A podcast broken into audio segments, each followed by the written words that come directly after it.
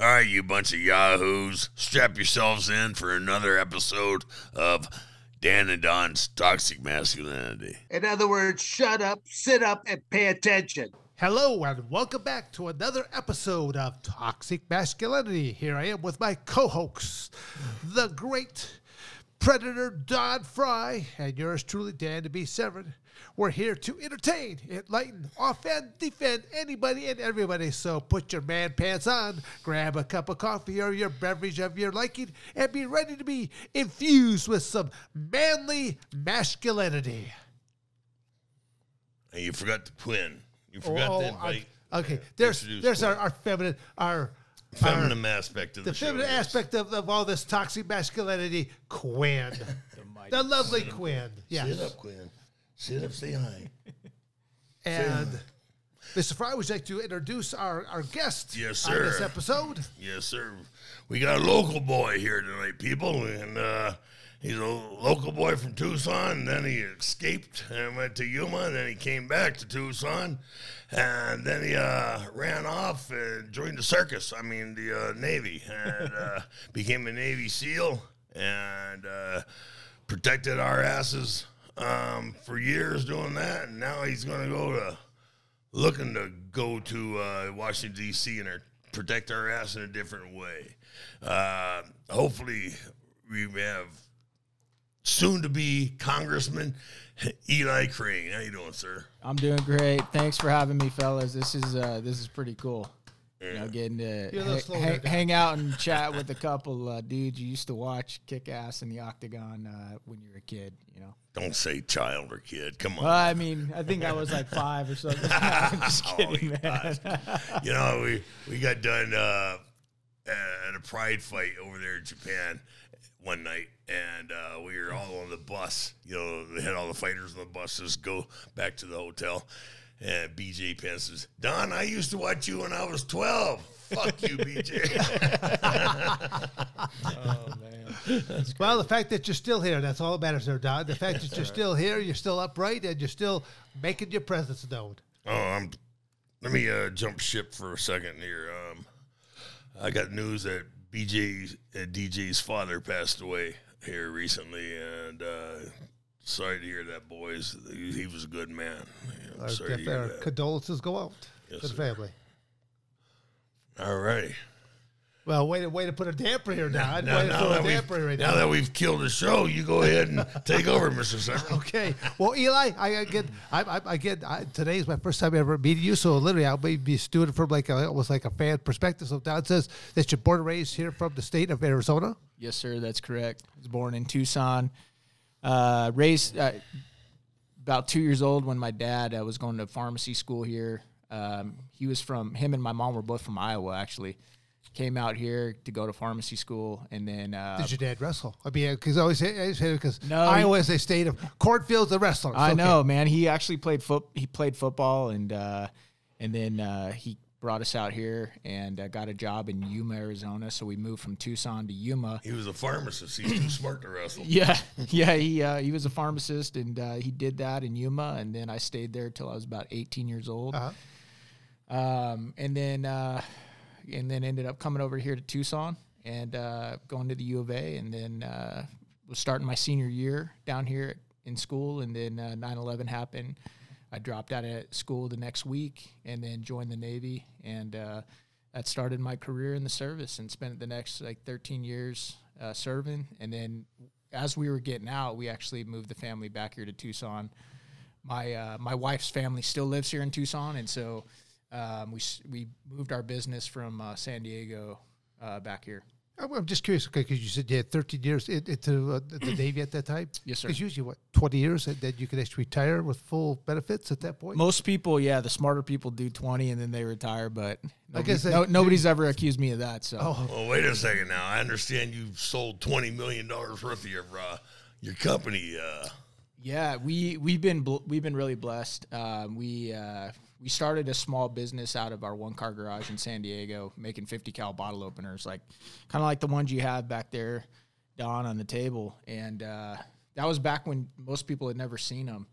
And uh, you know, a couple years later, after starting the business, I was still in the service when we started it, but uh, we went on that show, the Shark Tank, and uh, I love that program. Yeah, no, it's a it's a great show, and uh, the business uh, just blew up from there, and uh, we we started hiring a lot. I, I had to hire a lot of folks here in Tucson. We went from like six employees to thirty five employees in two weeks, and Did, did you get a deal with your on Shark Tank? At Yes, that- sir, we did. We got a Which- deal. Which, one of the Sharks? we got a deal with uh, Kevin O'Leary and Mark Cuban, both of those guys. Mr. Wonderful. Mr. Wonderful. yeah. He's actually a really cool guy. You know, it was interesting because you guys know being, you know, on TV enough yourselves that sometimes, you know, guys have on on air personas. Yeah. But Kevin always kind of reminds me more of a, for professionals, it's more of the, the heel type of character, Mr. Wonderful there. But to me, it's like going, he's on there for a reason. He's, yeah, he might he- do this character, but he's got to be a savvy businessman. oh, he's extremely savvy, he's, you know, and uh, and all the all the companies I know that have gotten deals with him love him. He's he's a good man. He really cares about his company. So I just wish they would do more of where are they at now? Because you see people that are there and they see the deals. Every now and then they'll show a little flashback, but I wish they'd just do one or two episodes where they simply just show all these different people that have, maybe not all, but but the ones that, that have got deals with various uh, sharks, whether it be one, two, or all of the sharks, just to see where are they at now. Because I think there's some great stories. I mean, you see more people that are foreigners that come to the United States that they're now on the program and they're living the American dream to where they had nothing for where they were. They could never even own that company, but now they're here in the United States and they've turned themselves from rags to riches. Yeah, it's one thing I love about the show, you know, and it's another thing I love about the country. You know, it is it. Uh, I I saw the stat like a while ago that a third of the millionaires produced in the United States every year are actually immigrants, and I just think that's awesome.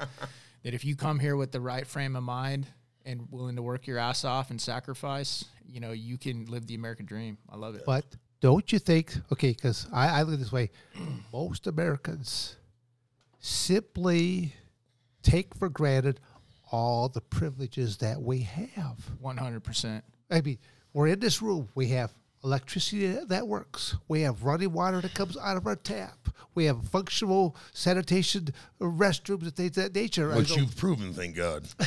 but, but the reality is, there's a lot of countries they don't have water that they they could drink. They don't have access to to food and health care and the whole nine yards. And and Americans just don't really realize how good we have it.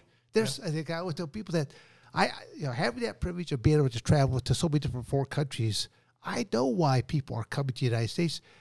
This is as as many times as I kind of beat up America because I want people to wake up, but I beat up America because it's kind of going. There's a reason why everyone's coming here. It is truly the land of opportunity.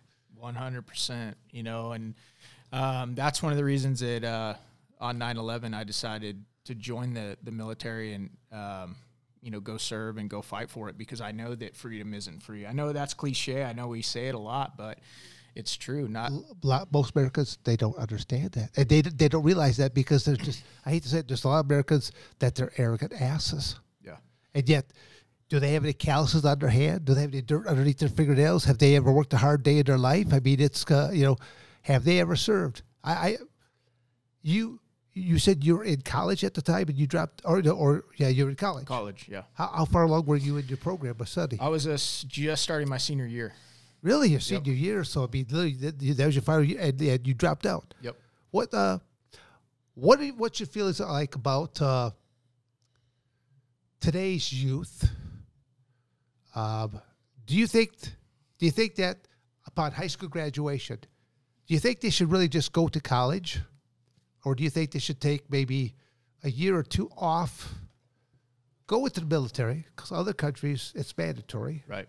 They have to go in for I think two a lot, a lot of countries, and then after that, sure, go on and, and go into uh, go into military, do or, mean, uh, go go back and uh, do whatever you want to college stuff like that. But uh, see, my, my two cents first first before I come right back to you. My two cents is most high school kids they go on to college, and mom or dad's not there now, so now without the supervision of mom or dad, they go crazy. Right. So now you got all kinds of more excessive drinking, partying, the whole nine yards, and usually mom or dad's flipping the bill for college, Right. and they, you know, they're not exactly applying themselves. So I mean, I just, I just think that for one or two years, mature them, teach them the fact that freedom is not free. Yeah, I, I I see what you're saying, and for me, I I just don't like the fact that it's kind of sold as the end all be all destination next step for everybody because college isn't for everybody. Oh, I totally agree. I, I know that there are certain jobs and careers where you have to have that college degree, and but however, I see you know a lot of these kids getting pipelined into something that was never really for them uh, anyway, and they end up in a mountain mountain of debt yes. and uh, you know it's just it's sad. And then and then even many of them get that degree and whatever they get their sociology or whatever they get their degree in um, and then they get out and they can't they can barely you know get a job get a well-paying job let alone pay off now pay off all the you know the hundred thousand dollars of debt they have. And so that's what I, I wish that you know more kids understood that it's not the only way to go. There are many ways to you know skin the cat and i also wish the institution of academia didn't push that on our kids like that's the only way No, to- totally agree that uh, that every, every high school kid thinks they have to go to college. It's me, it's like going, no, I, it's uh, you know, ha- having children. I, I started to tell my kids as as I kind of smart up to a situation like this is not the way they should do it. It's like upon high school graduation, go get a job for a year or two right and real, realize how much you hate your boss, you hate your job. So now when you go to college, or you're going to apply yourself, it's, you're not going to be worried about all this partying or all this, uh, this, that, and the whole other things. You'll be a little more specific what you're looking for. I think more. We need more people going into the trades as well because that's something that we're lacking. And we need more plumbers and electricians and just people and, and, and all sorts of skilled labor type of situations. Well, somebody's gonna hold the horses, right? Right.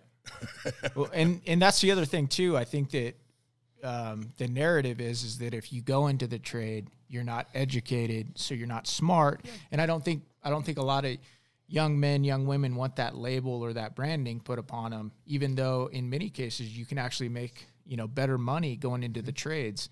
Um, and I think you you also can have a lot more stability because fewer and fewer people want those careers, but those you're always going to have uh, job stability in those careers because you're always going to need a plumber, right? You're always going to need an electrician.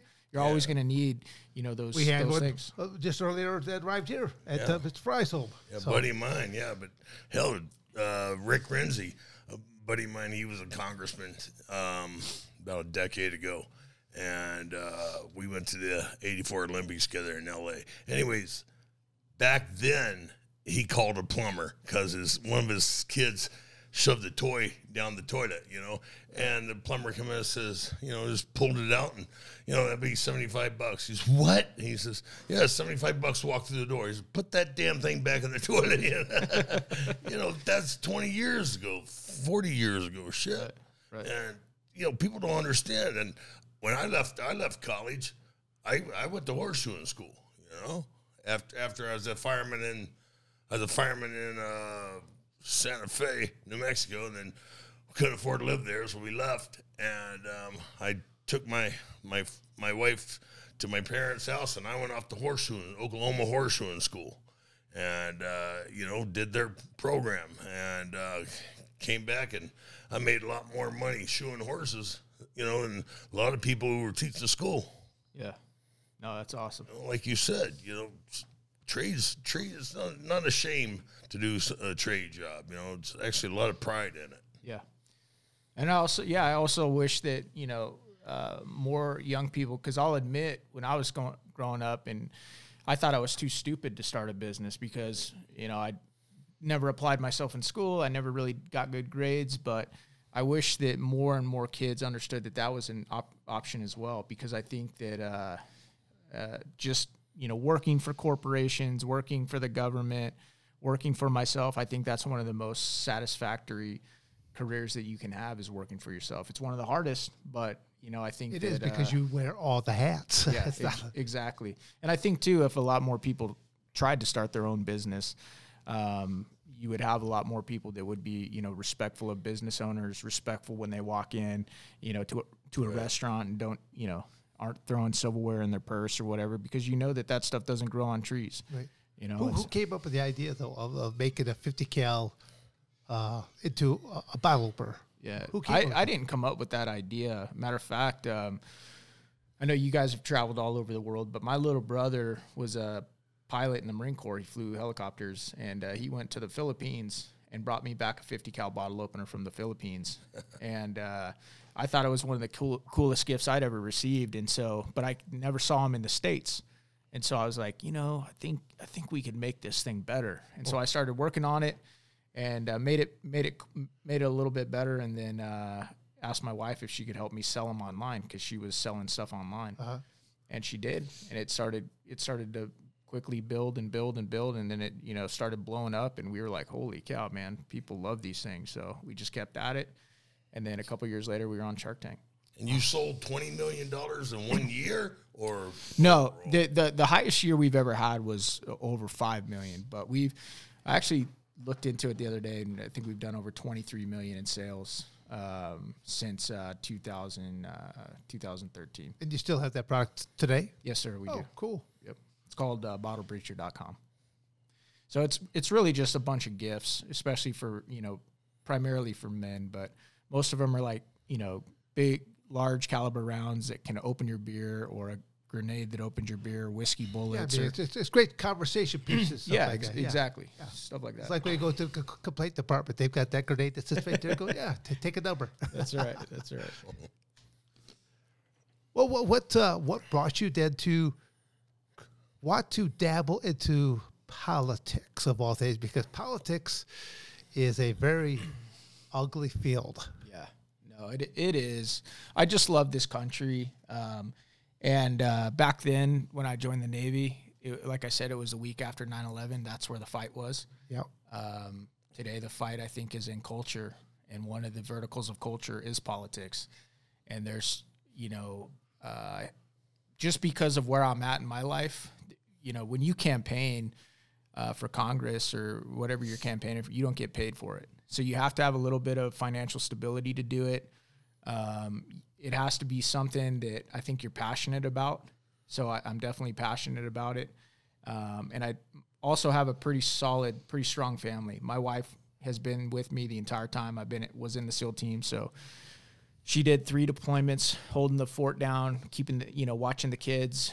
Um, and so we have a pretty strong marriage. And I think that that's a part of it as well. If, you know, if things were out of whack in my life, there's no way I'd be doing this, but I'm at a place in my life where I can do it. I think it's that important.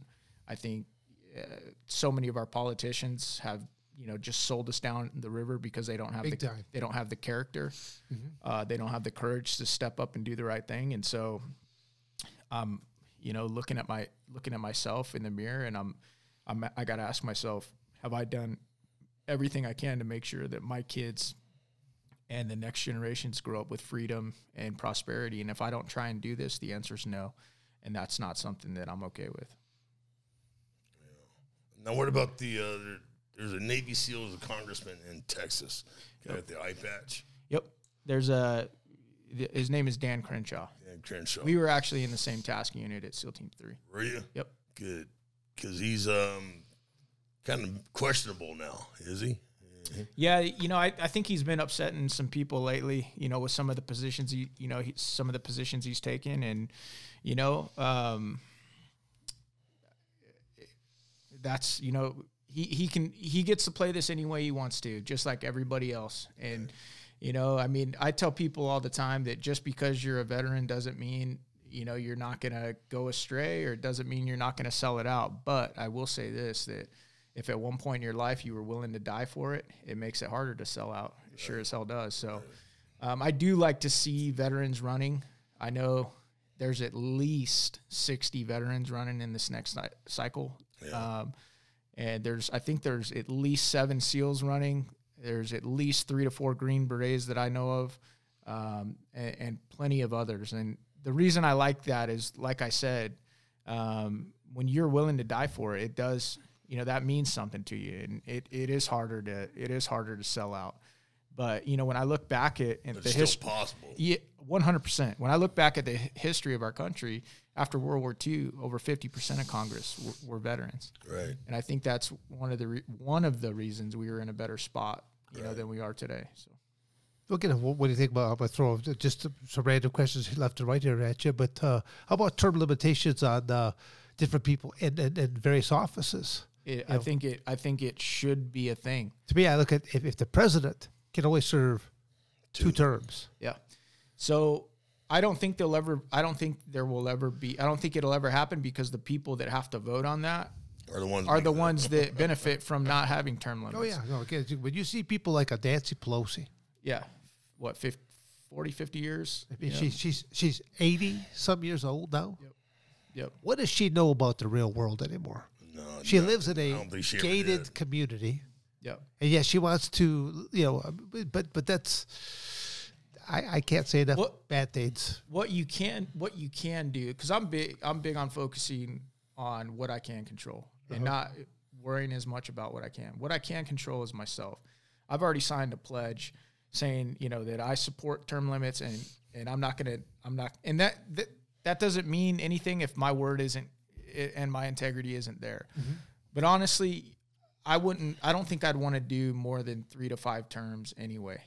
To tell you the truth i never wanted this job anyway. I when I look at first of all living half the year in Washington D.C., a place that I don't mind touring the place, but I don't want to live there. Right. Um, Been there many times. I, I know exactly what you're talking okay, about. so so there's that, and then when I look at you know uh, what that what that job entails, you know meetings all day long, getting drugged through the mud, having people you know trash your reputation, and then you know a lot of the things that they have to do, it doesn't seem like it doesn't seem like a glamorous, glorious, you know, wonderful life to me. It seems like a pain in the ass. Right. However, it's important It's because so much necessary, so much of how you know what governs our lives and what we what we can and can't do and um, like even right now what's going on on capitol hill i- we have 30 over 30 trillion dollars in debt and they keep trying to run up the tab run Oh. up the tab run up Yep. the tab and that affects us big time. It, it it's destroying our dollar. It's mm. destroying the our buying power as consumers. And so if I can be in that room, if I can put myself through this, get elected, and then be in that room when those when the next stimulus package is coming up or the next spending bill is coming up, you know, and I can and I can take a hard no vote on that. You know that it's just one guy, it's just one vote, but out of 435, you know, votes, if you get enough people that say nope, we're not going to we're not going to sell we're not going to sell our grandkids out like that because somebody's going to have to pay for that. That that, that Sooner that's going to come, yeah, right? someone's got to pay the pauper. You bet. or we straight up go bankrupt with which is probably more more likely anyway but it's just um, it's just a disaster up there and i think at the end of the day the answer is sending more people with courage and character i don't think it's though though i know these things are important education's important intelligence is important experience those things are all important but i i don't think that's why we are where we're at i just think that typically the people that want to get into politics um, you know, want power, and you know they want they they. They're doing it for a selfish Yeah, reasons. exa- exactly. or you're so- doing it for the good of the country. yeah, and you know, honestly, this is also a really bad time in my life. You know, as you guys are both fathers, um, my kids are 14 and 10 years old.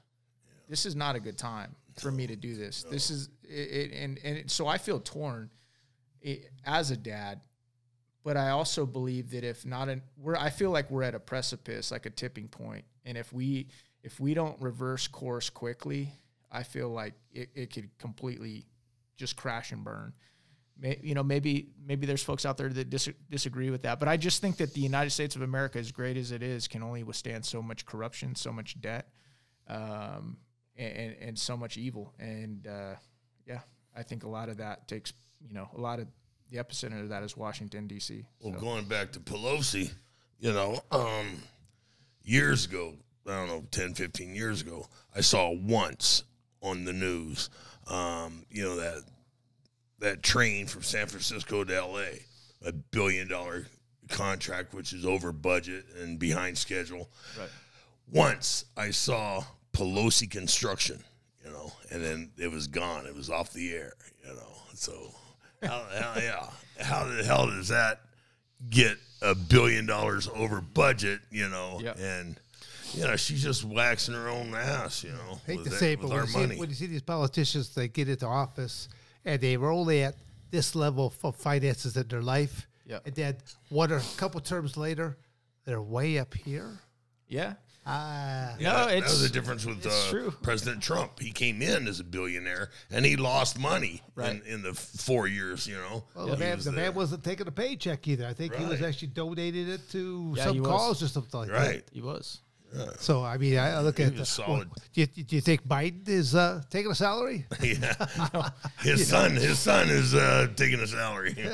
Yeah. Well, I mean, and that that just goes back to what I was saying about character. And, you know, it's like that's that's to me that's the big issue. It's character. I mean, you know, What, you- what you said earlier, though, I actually, again, I, I still think that there's going to be more qualifications for these individuals that, that are running for office. I like the fact that you're you got a military background. yeah. You, you okay? You've actually built an old company yourself. I, I you heard me say before. I want more of these politicians to have a business background so they understand this is the United States. It is still a business. We can't be in debt like this. Sooner or later, someone's got to pay the piper. Right now, when you got people that keep racking up this bill, it's got to be paid. Do it. They're not doing any true justice to the United States and to its people. Well, I- Especially give. There's no. There is no such word as free. Right. Everything will cost you something. Yep.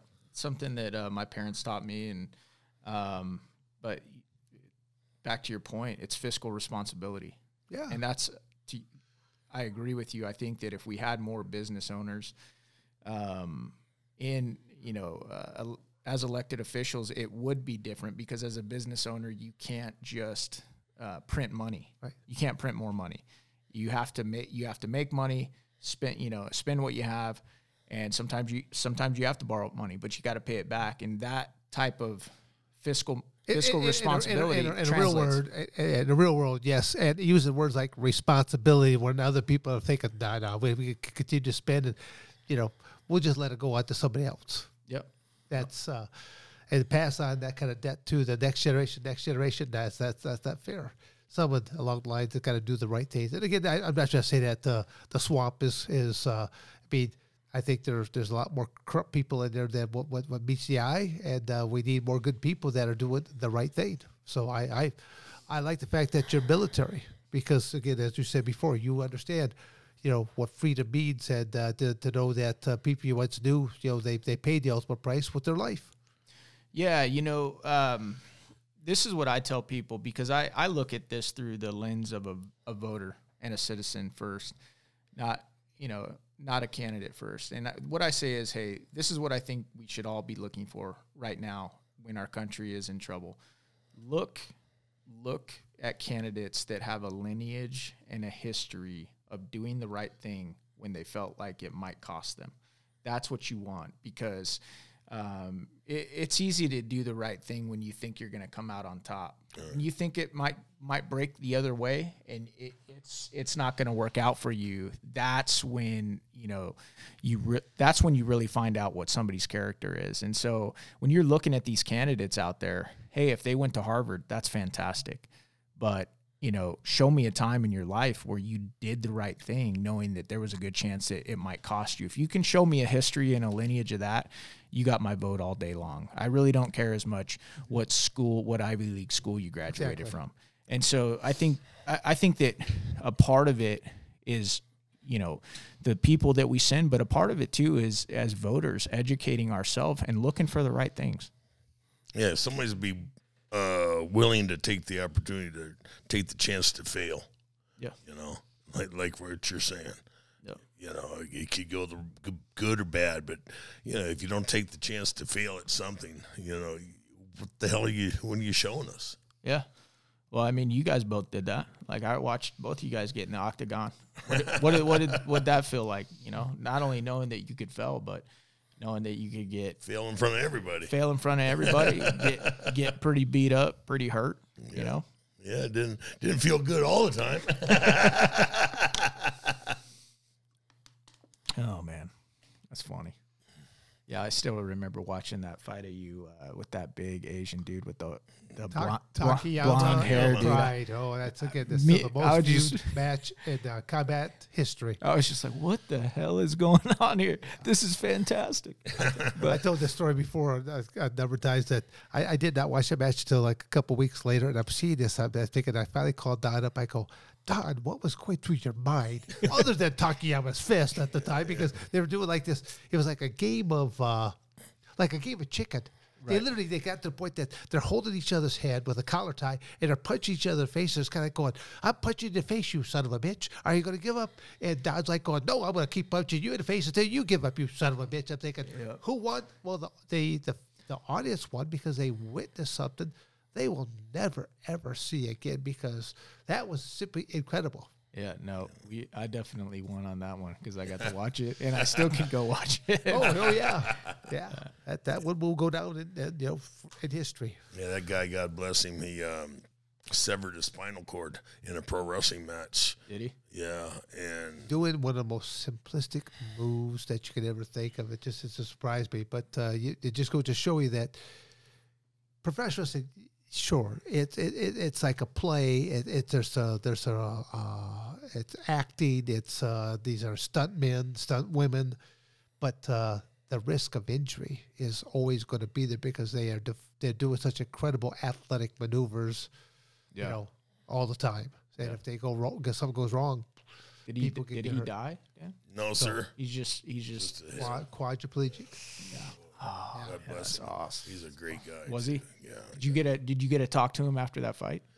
Uh, yes, sir. Got to see him after the fight. We um, yeah, at the, the uh, arena, you know, the stadium. Uh, shit, it's probably what about a seventy thousand seat. Uh, no, I'm a liar. Oh, Uh, I think it's only a fifty thousand seat arena, and uh, so there's forty some thousand. You know, because well, not even fifty thousand seat because they got the floor. Um, it was sold out. You know, forty eight thousand people, and then you know there's different levels on this arena, and so downstairs uh, is where all the locker rooms and the doctors and all that. So we go walking. Uh, we're walking down the hallway uh, to get to the bus. And he comes out of the, his locker room. He's like, "Holy shit!" You know. And he's like, "Don, son, I'm very sorry." And I said, "For what?" And he says, "For not giving you a better fight." I said, "Are you crazy? you know, you could have killed me." Right. You know. That's great. That's the first time I ever heard that one. Wow. Wow. He he became a national hero, and he deserved it. You know, yeah. he No, deserved that, it. that was awesome. Yeah, they, they- they made him. He was became the world champion of the top three pro wrestling uh, organizations over there. You know. That, how cool would that have been if you could have just had a beer with him afterward? Yeah, we did. Well, uh, there was a party afterwards. You know, Okay. they, they, they all the fighters have to go to the party. Okay. you know, because they they they sell a ticket to the party. You know, Ah, gotcha, So that's gotcha. more money for the for the organization. The UFC used to do the exact same thing to where uh, people would go to the. We always we used to call it the after far, uh, the after party, but but it, uh, it could be like a black tie, but we always re- refer to it as the black eye affair because most of the guys that showed up they had a they had a shiner or two. Yeah, There you go. Yeah, you, back when we were fighting, you know, it was the joke is uh, you'd either go to the after party or you go to the hospital. Yeah. Then also we could have went to could have went to jail because yeah, oh yeah. there's- When, when they were when the McCain was different- yeah, McCain was McCain trying to put the boots to it. So I'm all for uh, term limitations and uh, put a cap on how much each candidate can spend. So it's fair across the board because when, when you see millions and millions of dollars going for each candidate Yeah. to to shovel, no, just hundred thousand dollars. That's it. Right. And you got your, your your ten commercials. That's it. Right.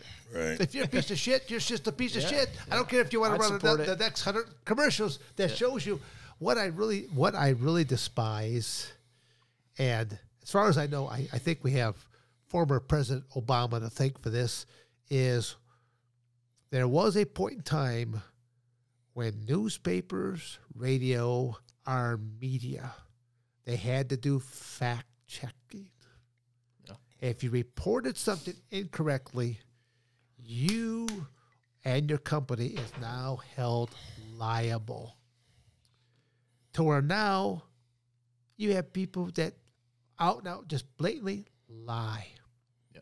And there's no accountability for them lying. That- What?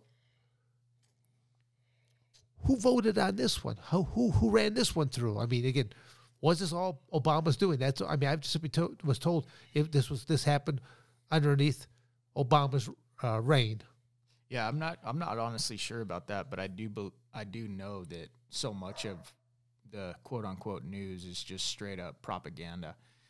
But I will tell you this: um, over the last couple years, you had that one. You had that one thing go down with Nick Sandmann, where where it was that that rally, and he was a you know he was accused by the media of you know disrespecting. Uh, I think it was that Indian guy or whatever, and they were lying about it, and he ended Oh, up yeah. getting a settlement of like I think it was like over two hundred million dollars. And then now you got Kyle Rittenhouse, who has just hired the same lawyers that he had, and so that's good to see. I like seeing people that I like seeing these corporations that have become fake news or propaganda machines Mm-hmm. actually get hammered for you know the, Yeah, uh, the they've been lies they're spreading. untouchable for so long. Right, right. You know, It's good to it's good to see that for sure. absolutely. Will they change their ways? I doubt it. Yeah. but Well, we'll they- see.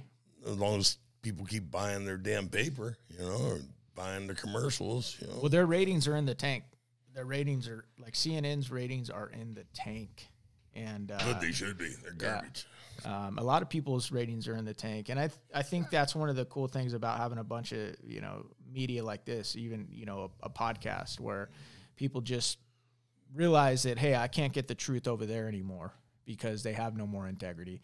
But you know, I'll go listen to these these these These guys. clowns. Go ahead. We knew you were going to say it. I saw it. I, I heard you. I heard you formulating the word. Uh, cla- uh, these guys. Yeah. Nah, dude, I'm gonna I'm gonna I'm gonna watch my p's and q's around a couple of UFC legends. You know, Yeah, you got to respect your elders. that's right. That's right. Watch it there, Don. Watch it. Watch it. His grandfather told him that when you know he went to, he was four classes behind you. right.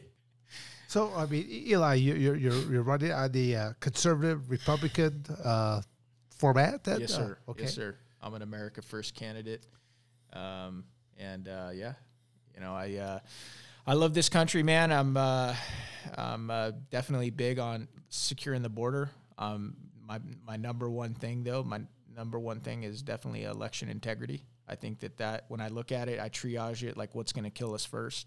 I think if we don't get our elections uh, tightened up, that's you know it's going to kill us really quickly. Because at the end of the day, what this really has always been about is who has the power. Right. Is it is it the political elites or is it we the people? You know, and if if we don't have if we don't and honestly, it's not even about whether my guy wins or not. It's about all of us believing that our elections are uh, tightly run, secure, and at the end of the day, when an election is final, we can both walk away, you know, Democrat, Republican, Independent, and say, okay, that that was that's who won. But right now, it's was it's honest, it's, true it's not election, it's not that way, and that's that's a problem. Oh, during during the election process with uh, you know with Biden and Trump, I drove through probably thirty different states doing different things. I saw Trump posters, Trump signs, Trump flags, you name it. I seen all this stuff.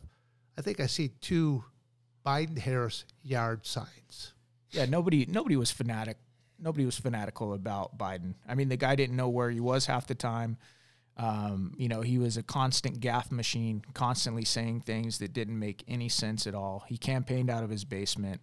It was almost like there was no sense of urgency. And, you know, it's really hard for me to believe because I remember when Obama ran. I was never an Obama fan, but I will tell you this I can remember people being excited about him. I can remember that and um, it's really it's just really hard to believe with everything that we saw go down on during the election and even before the election knowing that watching uh, folks in the media say hey stay away from the elections they can be super spreader events um, just knowing that there were going to be more um, you know uh, not absentee ballots but more uh, mail-in ballots in our elections than there ever had been before. You know, that's that is prime that is prime time for fraud, and everybody knows it. There's a lot of countries around the world that don't even allow that um, because of just all the you know potential for fraud it creates.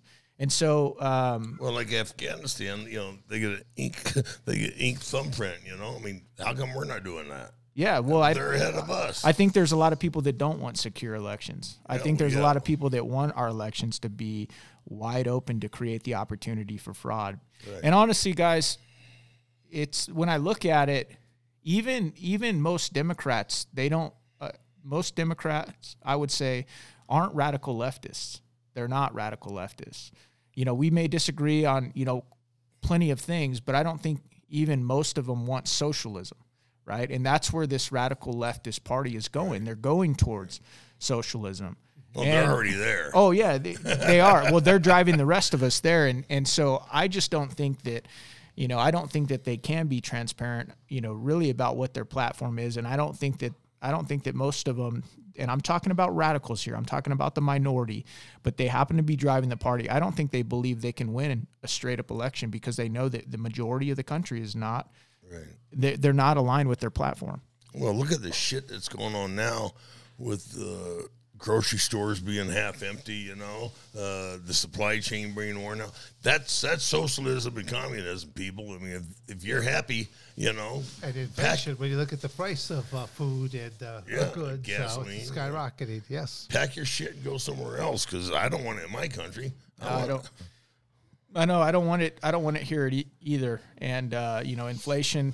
That's something that we're definitely going to have to deal with sooner or later. I mean, if you could just print your way, if you could just print your way out of debt, if you could print your way towards prosperity, every com- country in the world would do it.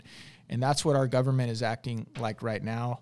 Um, and it's just, it's, it's really unfortunate because at the end of the day, you know, the little guy is the one that pays the most.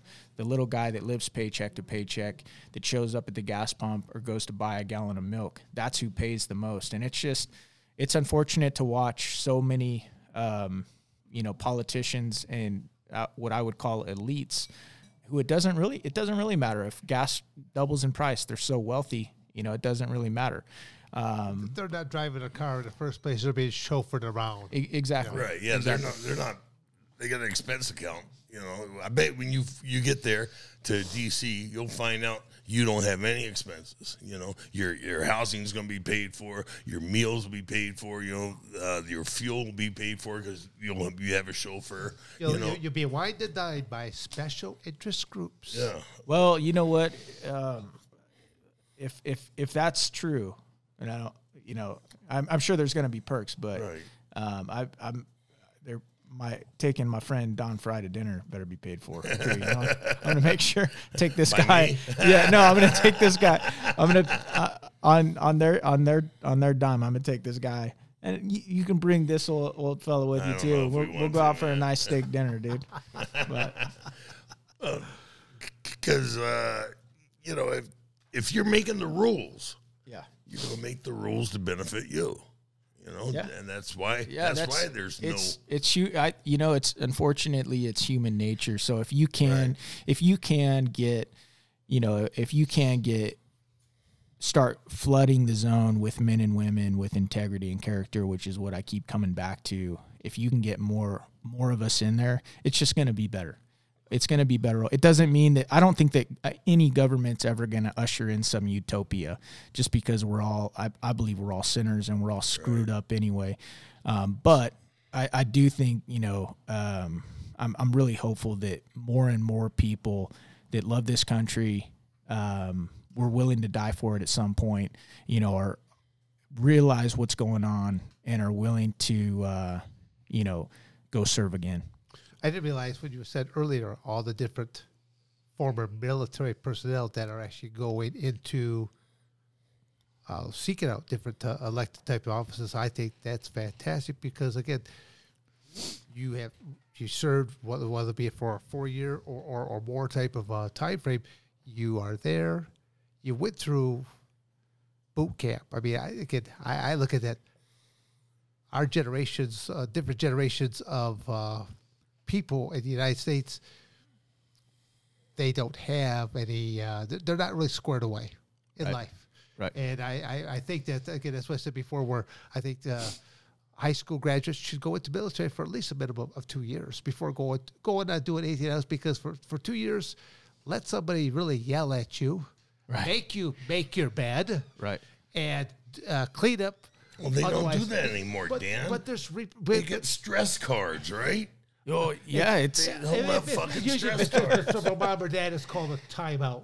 No, You get a timeout. no. When you're in basic training, if you're upset because the the T- DI's yelling at you, you can hold a stress card, and he's gonna back off, right? I've heard that. Okay. I've never I've never I- wit- I've never heard it, of this but right I, I've heard Is it. this true? Yes, I've heard it. I've heard it. They've changed it. They've changed basic training so much. And and meanwhile, and this is where it gets scary, guys. Meanwhile, the Chinese, the Russians, they're not doing any of that they're getting crap. tougher, yeah. And and I don't know if you guys saw the story this morning, but I was going through my you know news feed this morning. I saw that uh, one of the top Iranian generals was at a uh, Soleimani um, Remembrance Day. Soleimani was, I think that I think that was his name. The the the, the Trump the guy that whacked, yeah. he was in the chief of like the Quds force or whatever. Yeah. And he, uh, President Trump, um, k- killed him.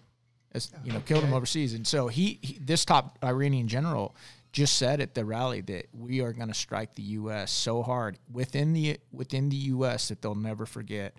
You know this. You know the you know the revenge that we're about to inflict on them. He said it publicly, and it's like after watching what happened with our pullout of Afghanistan, Oh, knowing that we don't have a southern border, knowing that the Democratic Party has been trying to defund the police, watching Merrick Garland, who's the head of our Department of Justice, say that parents are domestic terrorists for showing up to school board meetings and saying that you know getting fired up because they don't want their kids to be taught critical race theory and all the other crap that goes on in academia.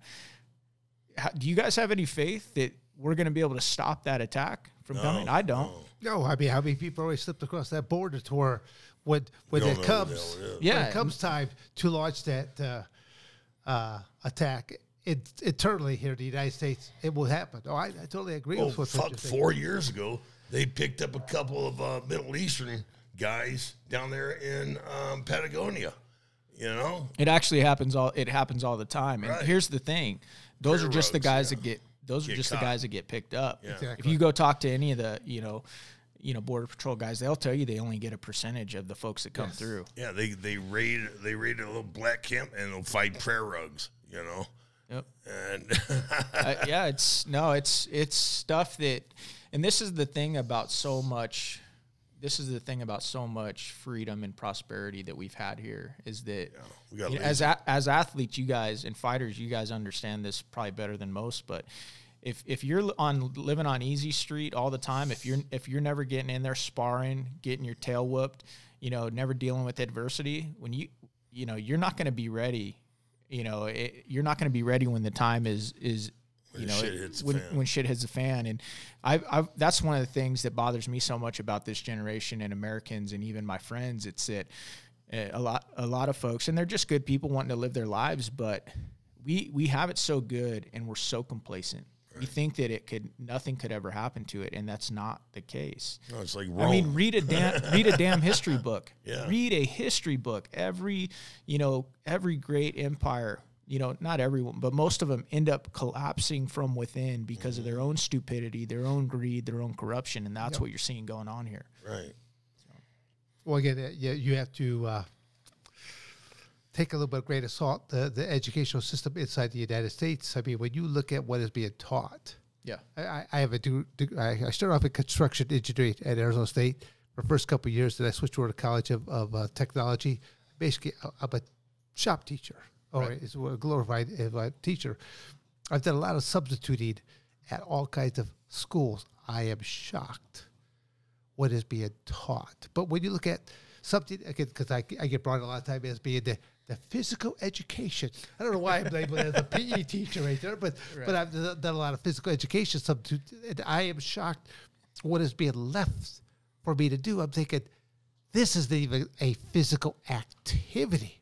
And Like the first time I walk into the, the schools, I don't know. I'm walking into a gym. There's a couple other classes taking place. I don't know who's all my students. I, I pull up my whistle, hit a couple blasts. I'm like, I am, uh, you know, I'm a substitute teacher, Dan Severn here right now, and I'm here for Mr. Smith or who are Miss. And I'm like, if you're part of Mr. Smith's class, get your get your little pork chop bodies over here. and I'm like, and I see people that are straggling. I'm like, and I blast a couple more times. Once I go, chop chop, my little pork chops. I said today, boom. It's like going, and they're like going, and, and then literally then the teachers like, there's this, the other teachers are watching me like going afterwards. They're all done because it was the, probably the, the, the most activity I ever seen ever out of a class. And, I- and they're like going, how'd you do that? I go, well, the difference is here, I'm a sub.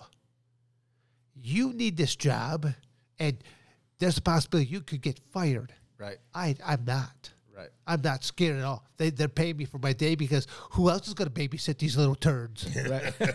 You know? it doesn't hurt. that He's like Dan. Yeah. you know, Well, yeah, Dan but again, I was the but- former UFC like Yeah, legend, I- dude. I- I didn't have I the- mean, that doesn't I didn't factor that into stuff it at going all. there for me. Can you imagine having this guy show up to your class? I'd Dude, with a probably piss myself. I know. I'd be like, do they ever? Do they ever reckon? Do they ever Well, I mean, recognize you but- or but- say, but "Hey, that were was- you a U- were But- you a but- UFC but- guy?" Well, I mean, when I started doing that, I mean, it was uh, when I was I, I- was still a substitute teacher when I was actually starting to participate. Okay. So like, I, like the very first time I ever did my very first sub, I kept thinking, you know what happened when you had your first sub, Yeah. and then you know, you, you, what are you going to do that day? Nothing. It'll be like read this, this, these few pages, answer this. That, that's what you're gonna do. So, I got into the classroom early. I wrote my name up on the chalkboard, Mr. Severn. That's all I put. So I, I just sat there and I'm waiting for it as the class is filing in. I'm seeing all the young bucks that come in, they're they're high fiving each other, stuff like that, knowing they ain't gonna do a diddly squat today. Right. So as soon as the second bell bell rings, I slowly start to get up. I go, morning class. I'm your substitute teacher, Mr. Severn. I said, if you have a hard time pronouncing Severn, you call me Mr. S or Coach because I've been a coach most of my life. If you want to know more about me, you simply can go to a day. I went to chalkboard. You go to my website, thebeast.com. right. Every high school has got a, uh, a, a little uh, computer lab. Yeah. They're like, who's this guy? He's a UFC fighter. He's a professional wrestler. He's an amateur wrestler. He's like this, that. And they, like as a day by, by by lunchtime, it's all over the school. Yeah. And the first, the you first brave soul, like a- after you know when they have to do classes, he finally raises his hand. He's like, uh, "You know, Mister Severn, uh, you're not allowed to lay hands upon us." and I'm like going, I'm like, "Au contraire, Right. there will be repercussions if I should lay hands upon you. So rest assured, if I should lay hands upon you." I'll make it worth my while. there you go. Are you oh. feeling lucky? You know, you go with the Clint Eastwood line there at that best point. time. best behaved class all year, Don. That's it, but, man. but but at the same token, I understand from their perspective because going to college, I have had some well, high school, college. I have I've had some good teachers. and I've had some oh terrible teachers. They should have never. They should have been working at the local mortuary because you know no one's going to complain about them eh, there. But I tried to learn from the good teachers. So Yeah. as a sub, it, it was always read this, answer these questions. So I'm like going, no, we're going to we're going to either succeed or fail as a group. So go right down the line. You read the first paragraph, second paragraph, all the way down, and come right there. So right after I make a check mark, so I'm thinking, oh wow, this this this this cat can't read. Make a little check mark right here so that you know when, when it's all done, it's kind of going like you know Jimmy, Tom, and I, I need to see you three. Then I, ta- then I have a quick little heart to heart. You need to learn to read Yeah. reading will open up the world to you. I so so you can understand a lot of other things. But then you're gonna realize I've got the answer key there too. Right. So like the first time that we're we're, we're doing like uh, you know answer these questions, I basically uh, who you know, what it was I, I said I asked them a question and then uh, you know one of the kids gave the correct answer. I go you're wrong. It was this, and literally they're all dumbfounded. They're they're looking at each other. I go what's wrong? Like, they did, they didn't know what to do. And I go, and finally, uh, I'm like, well, what's wrong? You, you seem like you, you don't agree. And finally, one get one brave soul. They're like going, well, you're wrong. Well, why am I wrong? And, and they gave me a restaurant. I go, guess what? You're correct. It's okay to disagree with someone. Disagree with someone with some facts, some figures, some information behind it. And you at your young age, just a lot of time, all you do is like, you're wrong because you're stupid and you're ugly. You know, I mean, there's, there's no rationale or stuff like that. there, too. Democrat. But so like, No, that's a you're a racist. Yeah, yeah, yeah. You're You're racist. racist. So I was I was big about they simply knew that when I came in, like they actually they're they're excited when I came in because they know I came on because Mr. Severn's here today. So it's like going, well, how is he going to trip us up today? It's like going, they had to use their mind for the first time ever. They, they like to have my class down. The next the, the one hour class, fly right by. That's awesome. Yeah. But that's the way how to teach. Yeah. That's all. Don, are you a cat guy, man? Uh, yeah, I like Kinda- cats. what kind of cat you got there, bud? Old.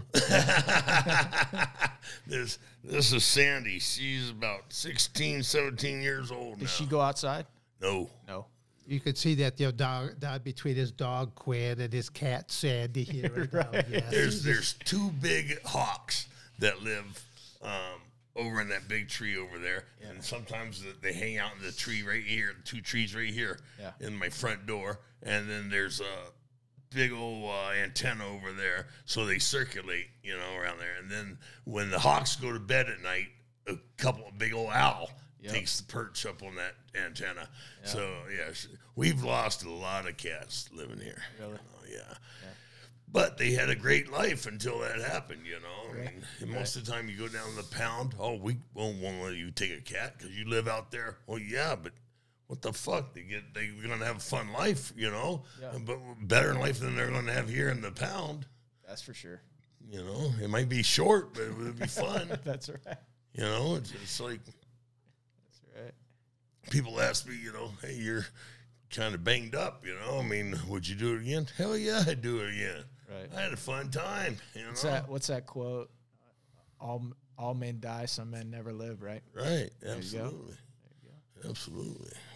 Man, I'll tell you what, I heard you um uh on what KNST. Garrett Lewis, man. Garrett Lewis. Garrett Lewis. Yeah, you, you charged me up that day. I was ready to run through the run through the wall. There you go. You, That's what we need, you man. had me charged. I was gonna go down there and put my name down as a candidate down there, down there in Southern Arizona. We'd be in a better spot. We'd be in a better spot if this guy was running, man. No, and- and that's honestly what it's about to me. Like, um, I know I'm not the greatest candidate of all time, You but but you know, it's like um, we need. I think so many good men and women. They don't because they don't want to put themselves through the ringer. right. They and have their reputations gone after, and that you know just get into a nasty world. We don't. I don't have to worry about that. My reputation's already shit. you know, we, don't- we don't get good we don't get good people and good candidates, and uh, it's it's un, it's unfortunate. But again, I look at this as a voter, and even though it would make it more difficult, I actually wish, in many ways, that my race had ten solid candidates in it because that means that at the end of the day, the people win. We, the people, win because we get actual choice. But How many candidates right now? I uh, there's probably I think there like there's like four or five. I would say that there's I would say there's three serious candidates. on the Republican side. I would say that there's yeah two to three serious candidates. Some people would say there's two serious candidates. It, I guess it just comes down to your perspective. But and then you have a Democrat named Tom O'Halleran. He's the guy that holds the seat, and he's held it for three terms. So we're trying to toss him out because he's voting with Pelosi 98 percent of the time, and you know he, you know that's That's pathetic. it's just yeah. I mean it's the party of open borders. It's the party of inflation. It's the, party. Heroin use It's and the, needles. it's the party of Again, I would say, I wish Pelosi, I wish uh, this other guy, I, I wish their home back right up to that border. I, I, I guarantee you, if, if they, they would not be all for any any of this. If they- if 100 they- if they lived in 100%. 100%. But because they're they're away, and uh, again, as much as Pelosi doesn't want to have you know the wall built and stuff like that, why does she have a gate that around her estate? Yeah. Rule, rules for thee, but not for me. That's that's the elitist mentality, and you know they're not really looking out for the betterment of the country or for the people they're supposed to represent. But it's it's all self interest, and it's it's it's unfortunate. Which again goes back to character. You know, if you don't have character, if you don't have a lineage and a history of doing the right thing, um, you're not gonna um, you're not gonna show up there and figure out how to do it. You're gonna fall back on what you know, and you're gonna be as crooked and corrupt as the rest of them. And so, um, you know, that's what this is about. And uh, we'll see what happens. Um, you Do you do you worry about yourself falling into that category, getting up there? You know what, Don? I really don't, man. And and I say that as a guy who will admit to you, man. My, you know, I'm I'm far from perfect. Far, far from perfect. I've said and done things that I'm not proud of. I've made Oh, a lot all of have, mistakes. buddy, I've failed at a lot of things, but I'm really not because I'm 42 years old. I've seen a lot. I've done a lot, and I know that I'm a I'm a Christian.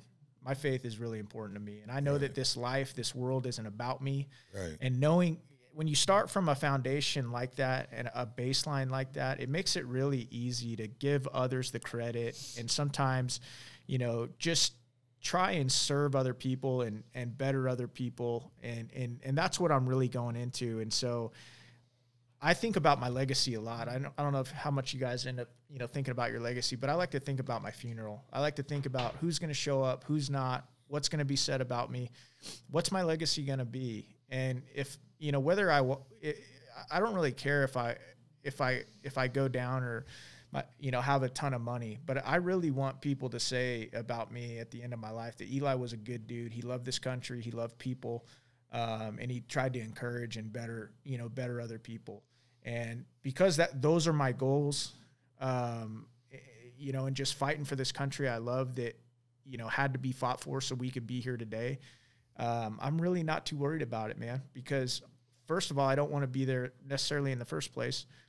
Um, secondly, I've already, you know, as a as an entrepreneur, I've already, you know, had, I've already experienced a little bit of title. I've already experienced a little bit of money, and I know that those things don't bring you happiness or fulfillment anyway. Right. You know, I mean, and I'm I'm not saying that you know I, I think that making money is a bad thing. I, I I don't think it's a bad thing.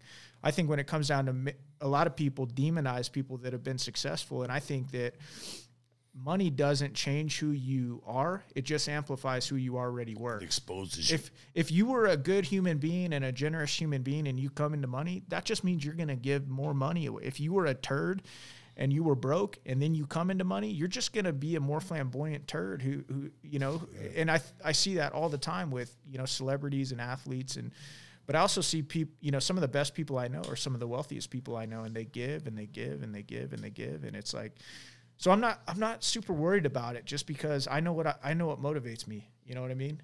And uh, so I'm not super worried about it. But it is something I do think about because I, you know, I, like I said, I'm flesh and blood. You know, I, I'm I've done I've done stupid stuff, um, and uh, it's something that I think that we all we we all need to be our biggest critic, and we all need to definitely watch out for um, getting tripped up by foolishness. You know.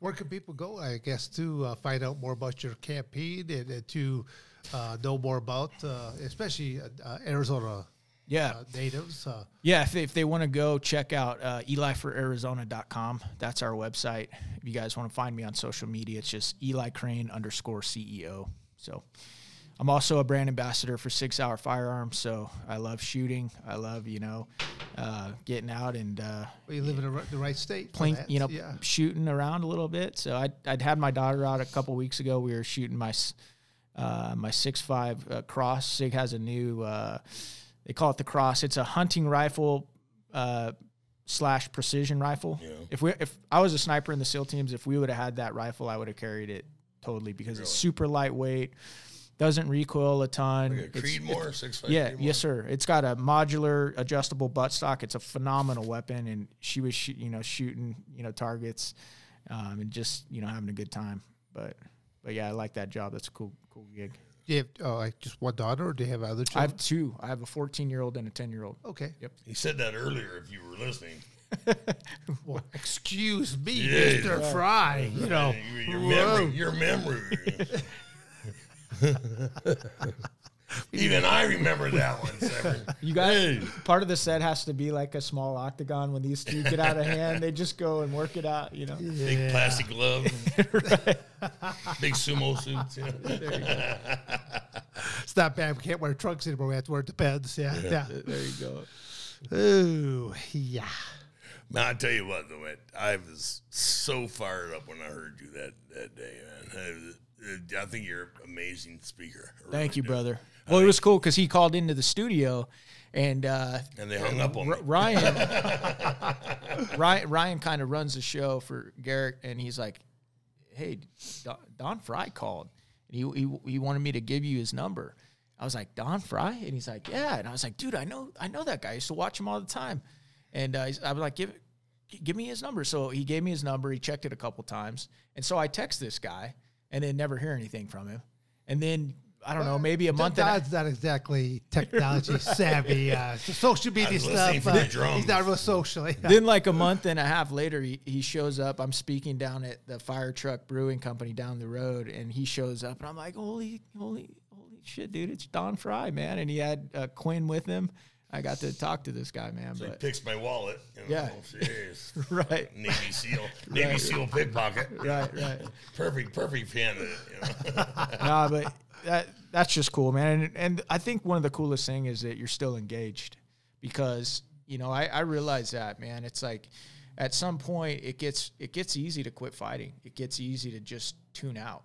Right. You know, you get tired. You get you just you know it's like, but I, I love seeing I love seeing citizens, and I use that word strongly that like understand that you can't just check out and you've got to continue to give back like you're teaching you know dan you're teaching kids you know what what's important? And you know it's like um and you guys are doing this podcast and and to me that's you guys are engaging in the fight still. Because this is a lot I, I talked about culture a second ago. Politics is one vertical of culture um, and and media is a big part of it too. And you guys are engaging in that, and because of your platforms and who you guys are and were, you know, people will li- tune in and listen for thirty seconds. What's Yeah, at what's- least. I mean, yeah, I always say that you only get a certain time to actually to hook them in, whether, whether Exactly. they like you or they hate you or something like that. And exactly. That's where uh, Don and I really don't have no future in politics because we're kind of like a couple of blunt, crusty old farts right there that uh, you know don't have uh, don't We're have like the old men in, in the uh, Muppet Show. You know, the old men that sit up in the. Well, it was funny because I went into when I first started going down this uh, path. I went in. Uh, one of the first things I they had me do was go to DC so I could meet like people that are in leadership positions in politics. And uh, one of the one of the top leaders in uh, on the Republican side of the House, he took one look at me and he's like, "Hey, you got to shave your you got to shave your beard." And he's Why? like, because he said it, you'll lose two to three percentage points because people in America, when they see you with facial hair, they see it as un, you know, you're hiding something. And I was just like looking at you guys and your mustaches. I'm like, nah, you guys, your mustaches are too awesome to be in politics, you Yeah, know. I and I don't ain't think you guys are shaving them. So, and I, I'm definitely not shaving either. So, well, we'll see what happens, but well, yeah, that's that's the new look nowadays, right? it is, man. It's, Everybody's got a beard. that's and- right. Yeah. Well, I mean, look at uh, each year when it hits uh, November, aka Movember, when people are growing beards and mustaches. And That's right. For the, you know, first time or whatever. So That's right. That's right.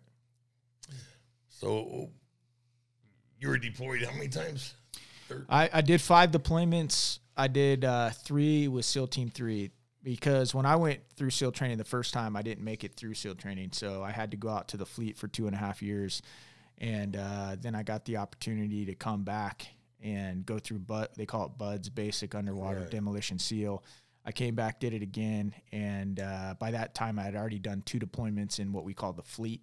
So I was on a Aegis missile cruiser. Both of my cruises were uh, post 9/11. One was a, uh Gulf, what we call a Gulf cruise, um, which was right there in the Persian Gulf, and we had a bunch of uh, Tomahawk missiles on our ship. So you know we were standing by, ready to you know fire those off if needed. And then um, came back, and then I did went through SEAL training, and then I went to uh, SEAL Team Three, and I deployed to Iraq three times in 06, 08, and 2010. How many how many months was you deployed? Um, the first one was a quick one because I joined um, the platoon that I ended up in. I joined them halfway; they were already there by the time I graduated. So I was just a brand new guy that showed up to you know help any way I could. So that was a three monther, and then the other two, the other two following that were six months. Yep. How'd they treat you when you got there first time? You know, the first time was actually pretty decent, and most of that just depends on uh, the group that you're with, because it's usually the group that you're with is between 20 and 40 guys. That group was pretty uh, pretty good as long as you didn't screw up. You know, they they didn't mess with you too much. You had all you did all the you did all the shitty jobs, right? The new guy jobs. Um, and then uh, the second platoon was we got treated like crap. Uh, if that you guys have seen that movie American Sniper with Chris Kyle, have you seen that? So Chris was my boss from 2006 to 2008. So when I was working for him, we we paid the man. You know, we we took heavies, but you know, it it, it is what it is. I mean, uh, I- I definitely see some. You know, anytime anytime you're in an environment like that, there, there's definitely uh, pros and cons to it. But you know, what doesn't kill you makes you stronger, right? Now let me. I'm gonna jump way off, way off here, man. Uh oh. I saw your wife. Your wife's fucking beautiful. Now, um, when I saw O'Neill, Yeah. his his wife's gorgeous. Yeah. Now, you got these groupies. You, do you have groupies that follow? You know, I mean, Well- how do you guys? How do you guys? Yeah. Look at you for God's sake. I know, look How at do you, dude. I mean, you pull a woman I, de- I definitely, I know, dude. This guy. Whoa. Dude, hey, I- you're, on, you're on your own here, Don. I mean, I, man, I He thought married up. He I married thought we were friends, man. I, but I got your back here on a, a bunch of things, but you're on your own on this one. well, I think that uh, i- it's probably a lot like fighters. Yeah. You know, I think that, um, and you guys have a show called to- Toxic Masculinity, but I think that um, there is something to be said for you know uh, guys that have confidence, Right. and that's one of I know that you know just I know that's one of the you know top things that a lot of like a lot of women look for, and and then I- there's a lot of other things as well, but um, I've noticed that I've noticed, you know, when when you're when you're in a high performance group like that, that tends to be how you know things play out. Well, you feed off of each other. I mean, when you when you're with a whole group of, of men like that, I mean, you just kind of feed off of each other. And that I mean, that's the one of the things I love about the military. Is just like uh, Yeah. whatever is one one person's weakness is someone else's strength, and you have to you have to succeed as a unit. You Right. know, so you're gonna help everyone rise up. and and and you know, for, for me, you know, it's like uh, go. I think a lot of it is you know personal standard. Like I I didn't I didn't want to be a conventional you know a conventional soldier. I wanted to be the best of the best. I, I wanted to be a SEAL, and you know I. I I wanted to marry a beautiful girl, and it just so happens that my wife is, you know, my best friend, and she's been Yeah, see, I don't look at that as a really lofty goal. I think most men would like to marry. yeah, absolutely, girl. yeah, absolutely. Yeah, No, but they're- they're- not they're- most men are able to. right. Yeah. No, my wife is she's awesome, man. She uh, like I said, um, we have a we have a ninety five percent divorce rate in the SEAL teams, and so the fact that you know Wow. we, we you know we did uh, um, you know three deployments together, you know, and uh, I Grace- thought professional wrestling was bad for, for the odds because of being on the road so much. It's kind of Right. like Mary just tend to take in the professional wrestling, but I think 95 is actually worse, Yeah, it's worse good. yet. Oof. Yeah, yeah, and you know it is it is what it is. But I definitely feel blessed, and that's what I was saying too. That this is one of the reasons I feel like I can actually even do something like this, run for Congress, because my wife is so so strong, and we've been through a lot. We've been through a lot together, and you know, uh, I, I know a lot of. I think there's, you know, I think there. I know I know several men in the community that I that I think would be phenomenal politicians, phenomenal congressmen. Um, but well, you know- thank you. I appreciate it. but and Don, Don, clearly I was talking about Don, but Yeah. um, but they're they're not in a place in their life or maybe in their marriage where they can where they can do it, and so um, you know it. I am, and so we're gonna give it a shot and see see what happens. But It's great, man. yeah, It's the American way. Yeah, Give it a abs- shot. You. absolutely. I mean, I'm, I'm humbled in your presence, and I'm ashamed in your presence because, you know, 2001, I was thinking about myself and my family, and you know how I can I can compete more and make more money. You know, Yep. and you you did what I should have done. My biggest shame is never serving in the military. You know, and Yeah, Actually, Don and I have talked about a couple Yeah. of times times with this because you know it'd be as much sure we got you know got this uh, uh, podcast talk called Toxic Masculinity stuff like that, and I, even before we even went on air, I, I, I was telling you before that a lot of people think I'm military or uh, law enforcement background because I got that Dougie Do I chin, have the mustache, and the way I'm, I'm organized and structured and stuff like that. But it's kind of like going, no, I, I'm born raised on a farm, and uh, there were certain days that uh, you just knew that there's a format that you got to take care of your animals, stuff like that, before you got taken care of, and you get better do that before you jump on the bus. So, but uh, I mean, I actually was looking at uh, in high school, upon high school graduation, how am I going to go to go to college? I kept thinking, well, couple of my fellow teammates, they had older siblings that upon high school graduation, they went into the military Yep. and then came out and then went to college on the GI Bill. So my first thought is, this is what I'll do. But by my by my sophomore year, is like going, I got some college coaches going like, let's look at option number two. Can we get possibly get a scholarship out of this in the process? So that's again, like Don said, I, I think that that's something that uh, literally almost all Americans really should do upon high school graduation for at least one to two years. They should go in there to understand. That's all part of that that Constitution to understand. Uh, you know, Amer- America's freedom is not free. Yeah, I think this would be a much different country if that was the case. Hand, not even a question, hands down. Uh, the, the the downside to it is, you know, and I think the uh, we saw this during Vietnam when we had a draft. Is when the downside to that is is that you get people in there that have an attitude because they, they don't want to be there, and so it's a there's a double edged sword that comes along with it. When you have an all volunteer force, you can tell guys, hey, you chose to be here. I don't want to hear it. Lock it up go do your job. You chose to be here. So i you know there's i think there's pros and cons but i think america would be much better as a whole if that was the case. Well, you end up training uh, the Bloods and the Crips, you know, and and gangsters. You know? that, that's another yeah that's another th- that's another downside to Yeah. do that Yeah, you teach them how to handle guns. hey quinn we're trying to have a podcast over here I- I Good know. lord that's what i love about bulldogs For, for for being a lady, yeah, Yeah. yeah, she, yeah, she, she got a few. uh, dude. yeah. oh my She, goodness she, she could store up a storm. Well, okay, let me ask you this here about okay, our military is changing a lot yeah with this new administration.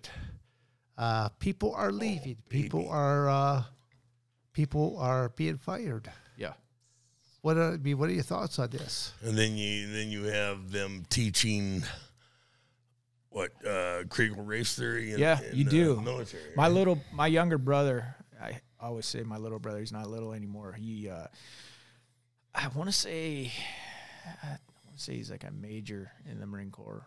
But he's a he's a reservist now, but he he was active. He went to the Naval Academy, then he was active duty for many years, and um, eh, now he's an attorney down in Tu- Tu- in uh, New Orleans. Um, but he also he's still a reservist. He told me uh, several last year actually he um, his commander somebody left and so he had to assume the duties and one of one of one of the jobs that he had to do while the commander or whatever was gone was he had to teach this garbage critical race theory. And just he he he just had to put out the curriculum. And he said the guy that got the most pissed off about it in in you know in that in their squadron was a black guy. Yeah. he, he knew it was garbage. And it just you know um, it, that's what this is what happens when you know we have we have marxists leftists and communists that have infiltrated every major institution that we have Right. um, I was in the fucking White House. it- yeah, it's it's everywhere. It's in academia now. It's in the military now. It's in the Department of Justice now, and it. I mean, it is a cancer, and this is why I think you know people are realizing that. Um, I think this is one of the reasons you're seeing so many veterans, you know, running to what I call the sound of political gunfire, just because we know that if we don't if we don't jump into this mix quickly, it's going to be unrecognizable, and we will be we will go the way of most empires that have just imploded from within, and and I think that's what these folks want. And stay with me for a second because here's the deal, guys. Nobody is going to vote for a change from capitalism and freedom um, and the government and the constitution that we've had when things are going hunky dory, everything's great, unemployment is down, GDP is up. You know, they have to create chaos. They have to create chaos, corruption, um, uh, and that's exactly what they've done. And if they can convince you that it's broken and that it was never good in the first place, it's a racist country. That's what you hear them say all the time. It's a racist, you know, misogynistic country. Then they can possibly convince folks to change it, and that's what ultimately what they want. They want to break it so that they can bring in something that this you know socialist, so, socialistic, tyrannical government and and country that they've always wanted and it's it's unfortunate, and I know it's hard for people to even go there in their minds because you know most people don't believe. I I don't think that most people realize how evil so you know folks are and what they're capable of doing. But then again, they haven't they haven't been on battlefields overseas. A lot of these kids are too young to really think about like the Holocaust or what men have done for power in in, in the past. Well, that's that's why I, I my theory is that's why they waited till all the war World War II vets were died off, and then now they're making the push. Yeah, yeah, I think they've been working on it for a long time, but I think that to your point, Don, it might be one of the reasons they've been so successful because a lot of our, you know, my grandfather was in World War II, you know, and a lot of, you know, a lot of them wouldn't have wouldn't have stood for this. Right, And right. when they were around, you know, they at least they were voices of wisdom and discernment, and they, you know, they could be watchmen on the wall telling us, "Don't do that." I've seen it before. Don't do that. This is where it leads. And now you have so you have. I think I saw a study recently that 58% of kids coming out of college now think that socialism is a good idea. Right. That's a huge problem. Or do they even teach about the Holocaust anymore? I honestly I I don't know, but I I know that I know that my kids learn about that stuff, but then they go to a a private Christian school, and so not everybody Private not every schools, not everybody's getting that. totally different than, than public school. No, you're right. Way, You're- way, be- way better ca- No, you- education. you're right, and that's what I that's what I want for my kids. uh, You know, and I, I feel I feel bad that you know not every not everybody gets that, not every kid gets that because um, you know a lot of these kids are just getting indoctrinated, and it's you know you see the product that comes out of it. we we talked again. I, don't mean to interrupt you, Eli, but uh, we talked about this a little bit earlier. I think we were actually off the air at time. We talked about you know, like vacationing, and I said that every state's got something beautiful uh, to uh, to see ab- ab- about it. And then I always say that every high school or or college uh, student really should go to Washington D.C. Yeah, Uh, I mean, uh, each of my, my children have taken different uh, road trips from hell with dad. Right. Because I want them to understand what dad does is not all that easy to get up and drive, you know, for 40 some odd hours just to go to, into a place, just to wash my face, run a razor my, my face, then to switch up from driving clothes to teaching clothes and walk out onto the mat, then teach for the next three, four hours, you know, and, then and, and then finally go crash out at a hotel. But all my kids have gone to Washington, D.C. with me yeah, because I want them to see the various different monuments. They see it on TV all the time, but go there and see all some of these different cool museums. yeah, And but then go over to Arlington Cemetery. Yeah, And when you stand there and you no matter what direction you look and you see how uniform these crosses all are, but know that there's a body there. Yeah. And then you watch the changing of the guard of the tomb of the unknown soldier. What a solemn occasion. right. But then you go to the various memorials to where, with, uh, the Vietnam Memorial and then these other memorials that are there, with one sweep of the hand across all this marble, how many, how Fifty many thousand. thousand people just died? I think, was, I think? Vietnam was 50. But yeah, no, you're right. I mean, it, Freedom when, is not when you get it when you get to see that, it, it does it does make you know things hit home a No, little. and that's what I, I, I, I'm here for to say that I'm, I'm big about education the right way, not the propaganda way. And that's why I don't like all the bullshit that people are spewing left and right. To me, it's like there- there's everyone's got to be accountable for what comes out of their mouth. yeah, And we got so much bullshit that is coming out. You know, it's. I'll regale you with a story here. I, I- I think Mr. Frye's heard this once before. When I was a youngster, Oh, I you went with- remember it? way back then. No, that was my pet, my dinosaur Dino. No, but uh, I, I went with my father and my grandfather to an auction. okay, And as we're at the auction, we're, we're, we're kind of walking around, and seeing all these cool, you know, there's tractors and all this other kind of stuff. And basically, we come across, uh, I, I wasn't sure what the name was. Well, my, my father says, well, it's a ma- manure spreader.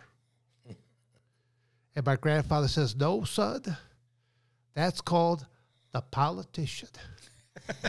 it just spews shit. yep, And I'm like, I still remember that all these decades later that grandpa, I mean, my, my grandfather was an uneducated man.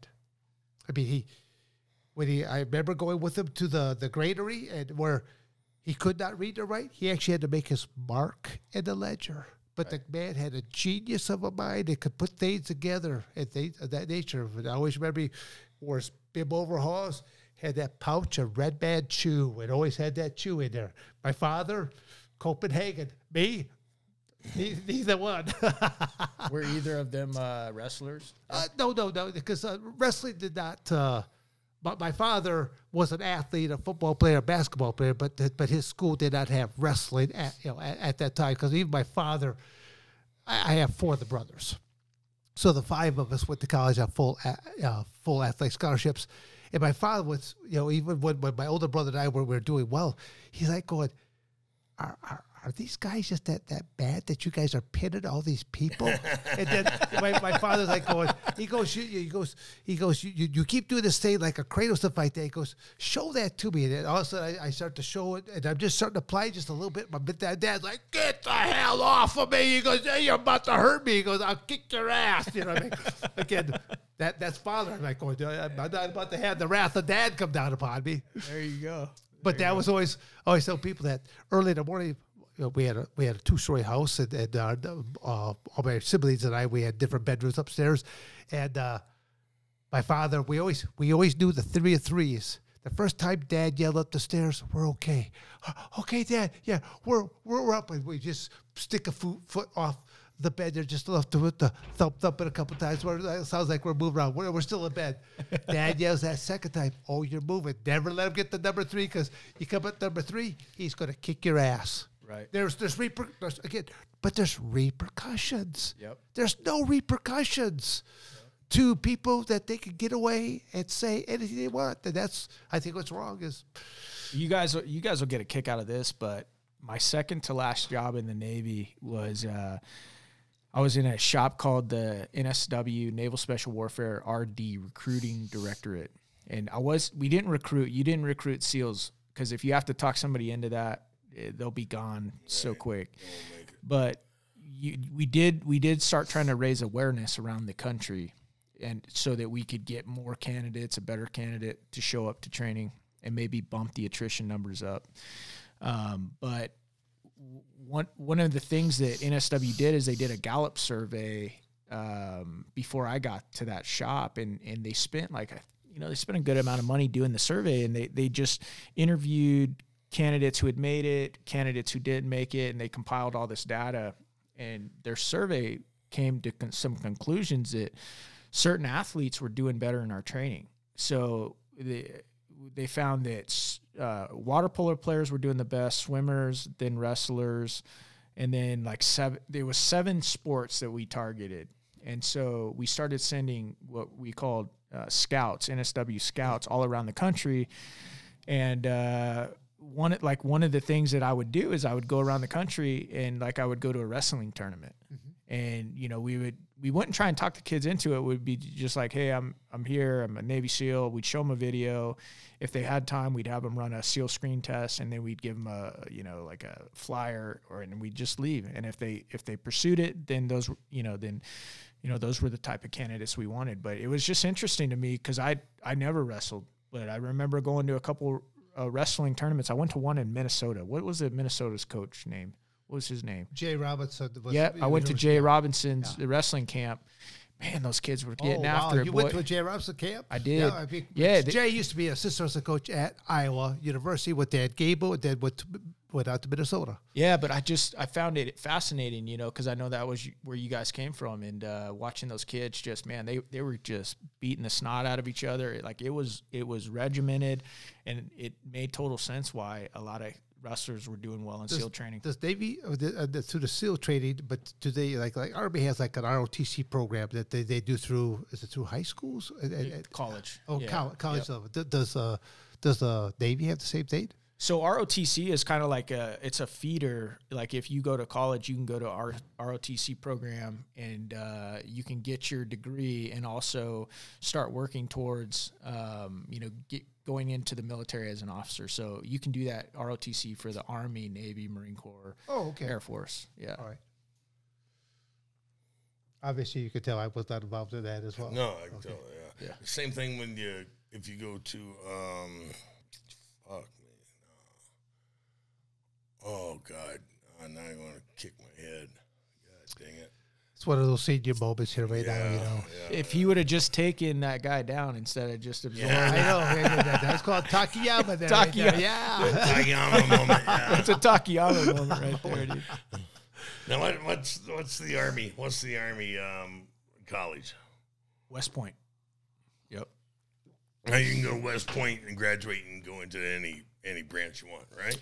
I don't think s I you might be able to. I know in the Naval Academy because Marines are part of the Navy. You can go Marine or Okay. my little brother actually graduated from the Naval Academy and became a Marine officer and then flew helos for the Marine Corps. So uh, I think you can do some lateral transfers. I'm not sure how hard it is to do it, but I, I think it's possible. Okay. Yeah. Okay. I had it all bounced around. Never mind. Pretend I didn't say that. Cut that whole thing from. Right. All right, Dan, go ahead and fuck it up some more. Well, no, no, let's, let's- go right back again because I, uh, several times throughout the, through the course of this broadcast, I want again people if they want to support you, especially Arizona residents that have the ability to vote for you, stuff like that. I want them to find out more information about you. Where can they? Now they can vote for you anywhere in the state, right? Nope, they can't. So only uh, we just had a redistricting cycle, so only people in uh, what's called CD two, Congressional District two, can vote for me. So um, that, the- yeah. But if they want to, if they want to go learn more about me, they can go to eli4arizona.com. They can see our, you know, our campaign and you know learn what they want to learn about the campaign and me and my policy positions and all of that stuff. Okay, great. Well, I mean, how much of aggressively do you have to go out and be at all these different places within your in that, that greater community? I mean, did you have to go someplace practically every day or every uh, every weekend or? Yeah, it's. I would say it's probably three to four events a week. Like yesterday, I was up in Payson, Arizona, and so That's you know, part of your district, then? yep, I was doing.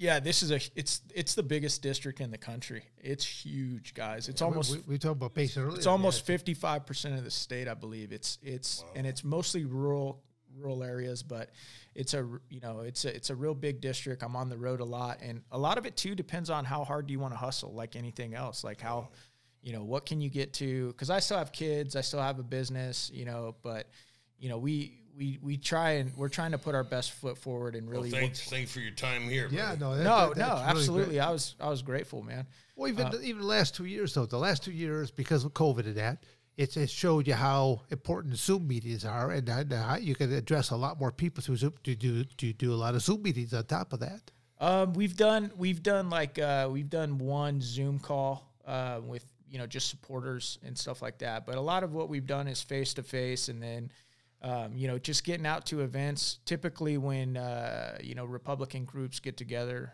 a lot of times they'll invite a speaker or a candidate to come. We'll, we'll, we go to those all the time, and sometimes they'll give you ten minutes to talk about your campaign, what you're all about, what your history is, and stuff like that. So you know, we're we're doing everything that we can to get our our name out there, so that when people show up to the ballot box, they know who Eli Crane is, and maybe they'll cast a vote for us. Now, when you they donate, does it have to be a check? Could it be cash? Could it be help? So yeah, the uh, checks because there's a lot of campaign finance law, so they want to be able to trace the money. So it's got to be either a check.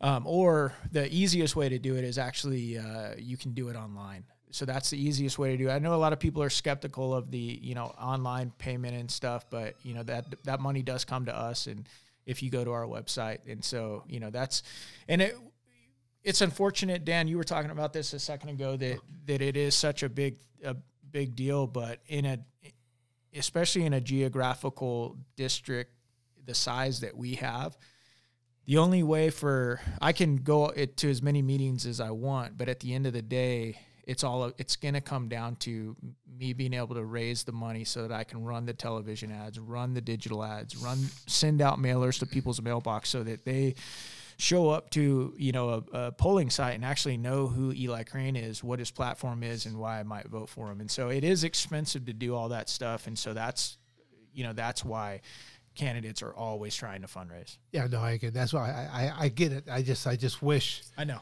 I you know, understand. term limits, but that ceilings because I, I just look at the the gross millions and millions of dollars that are wasted. Yeah, and it it is too. It's it's because of this because of the system.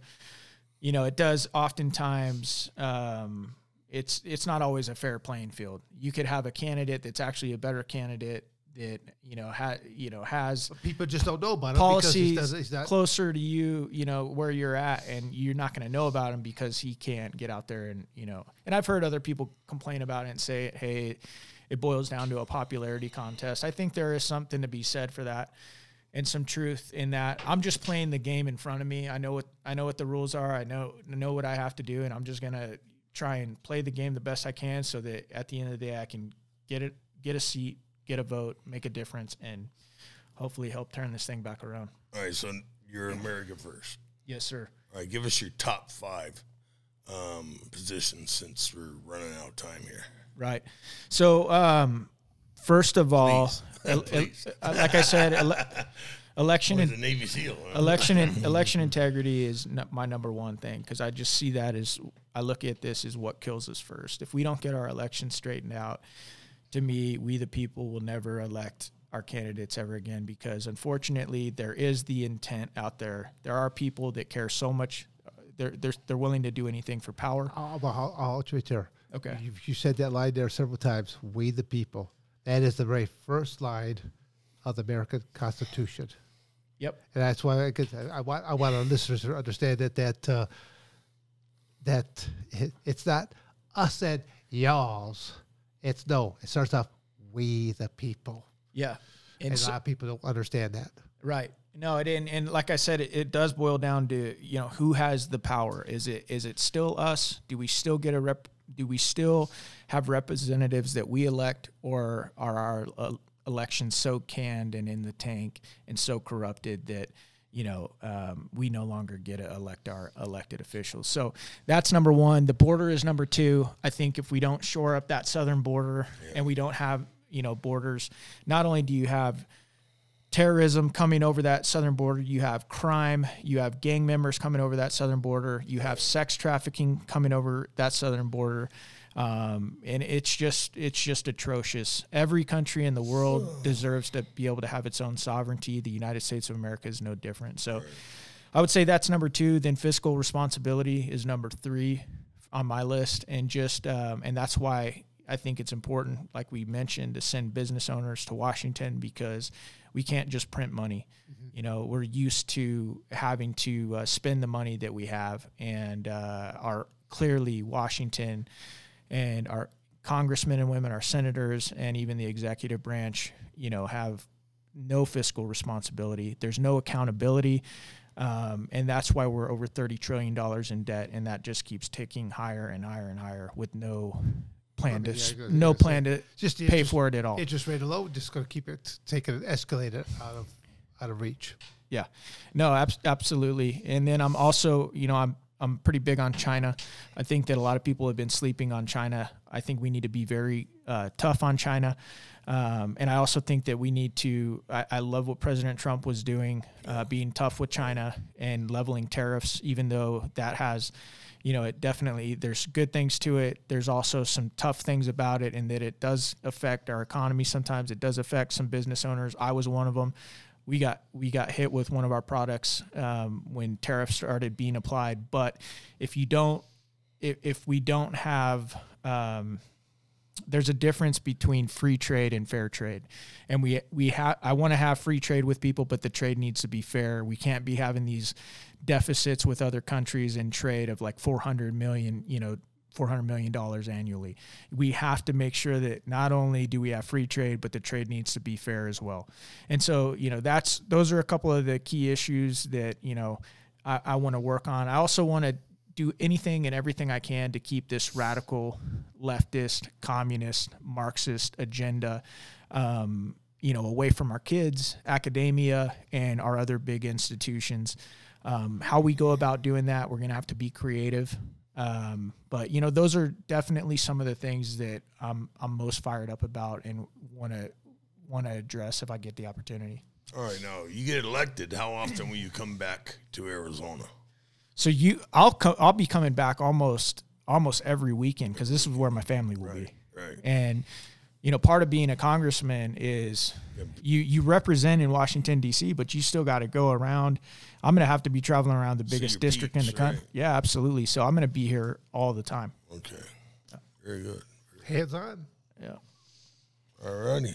You want to close? You uh, anything I, else? No, sir. I'm good. I'm good, right. man. One last time about your website or how people could uh, know.